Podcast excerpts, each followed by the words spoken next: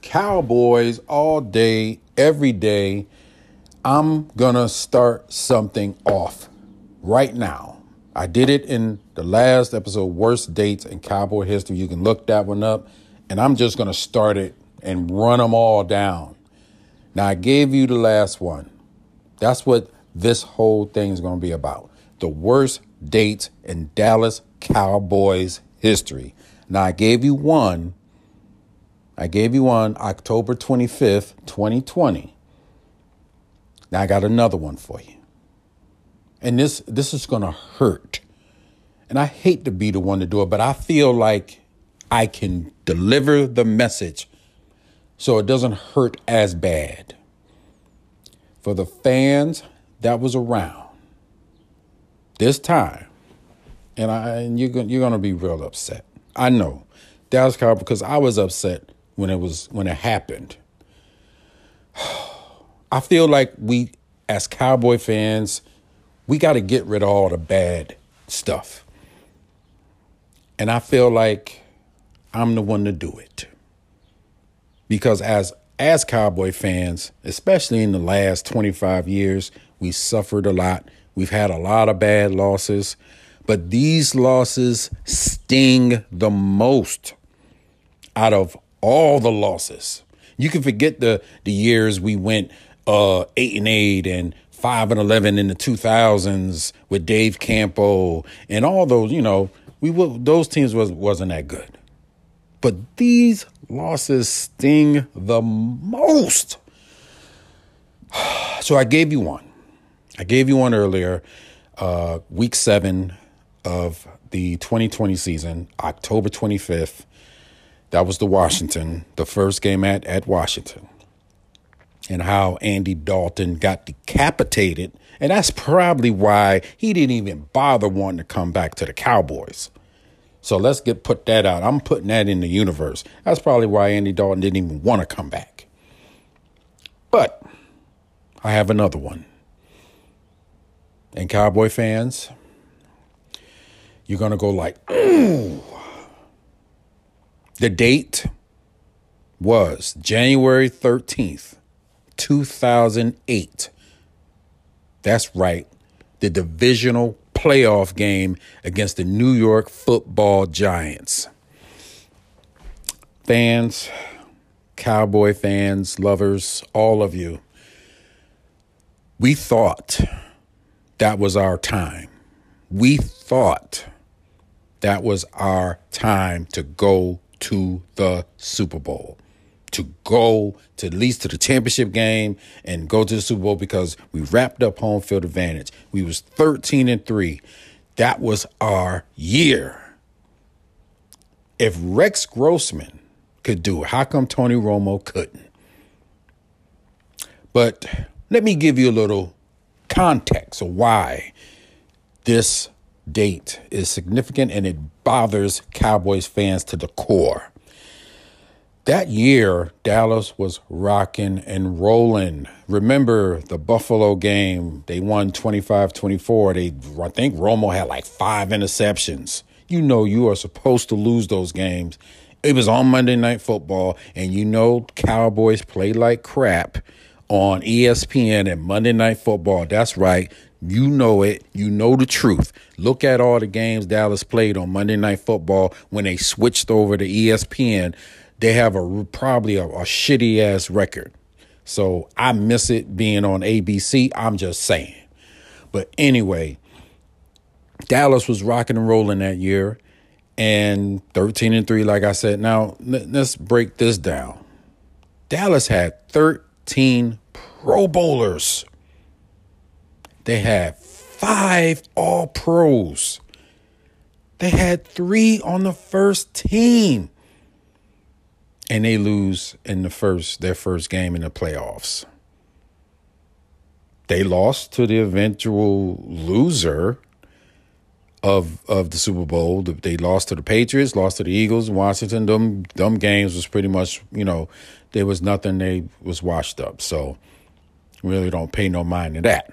But 13 Pro Bowlers, guys. 13 Pro Bowlers, and they still went out. Now, I have my issues with Tony Romo. I say Tony Romo's a good quarterback, not a great one. Um, does he belong in the Ring of Honor? Yes, I give him that. Does he belong in the Hall of Fame?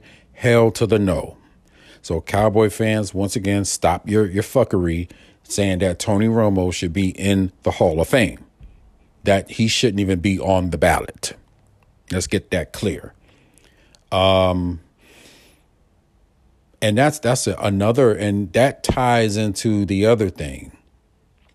That was also the year when Romo and his member his buddy Jason Witten they went to Mexico and it's funny how Tony Romo, he gets all the blame for that.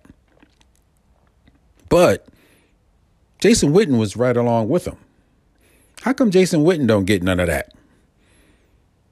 It, it, was like when you think about it and you look back at that time, it was like they was doomed to lose. Why does your starting quarterback and your starting tight end, all pro tight end, decide to go to Mexico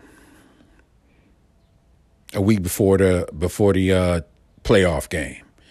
Do you think if Bill Parcells was the coach, that would happen? If you think Bill Belichick was the coach, your your quarterback is they just gonna go to Cabo, go to Mexico. Do you think Jimmy Johnson will allow that? No. Like I said previously, listen to the other shows. Start at the top. Jerry Jones took all the power away from Wade Phillips and uh, any coach that there is. And that's just a fact. Because I can't see any other coach. I can't see a real coach like a like a Jimmy Johnson, Bill Parcells allowing that to happen. That's telling me that you guys really think y'all got this locked up. Y'all can just show up.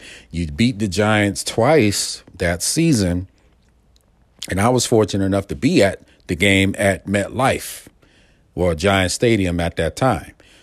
And T.O. and them guys, they put on a hell of a show, and uh, it was great. I really thought that the Cowboys had an opportunity to be special and go to the Super Bowl, but that did not happen. That was a horrible, horrible loss. And it took the Cowboys until at least because I know they made the playoffs in 09, but uh, it took them at least until 14 to get get their shit back together. And 14, that was their best team, but that also give you a little hint.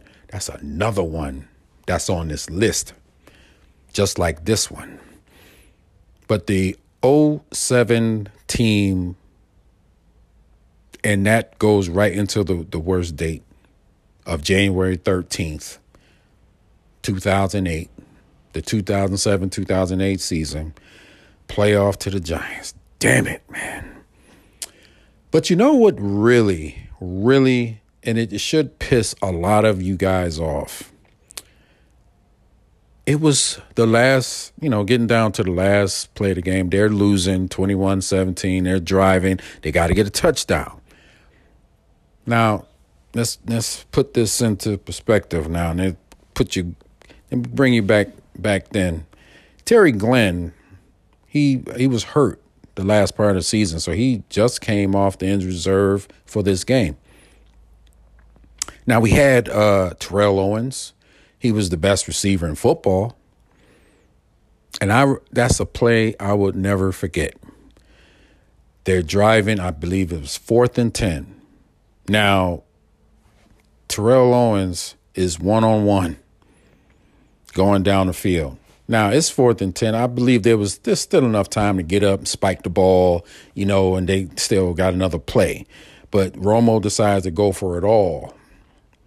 And you guys that remember this, breathe.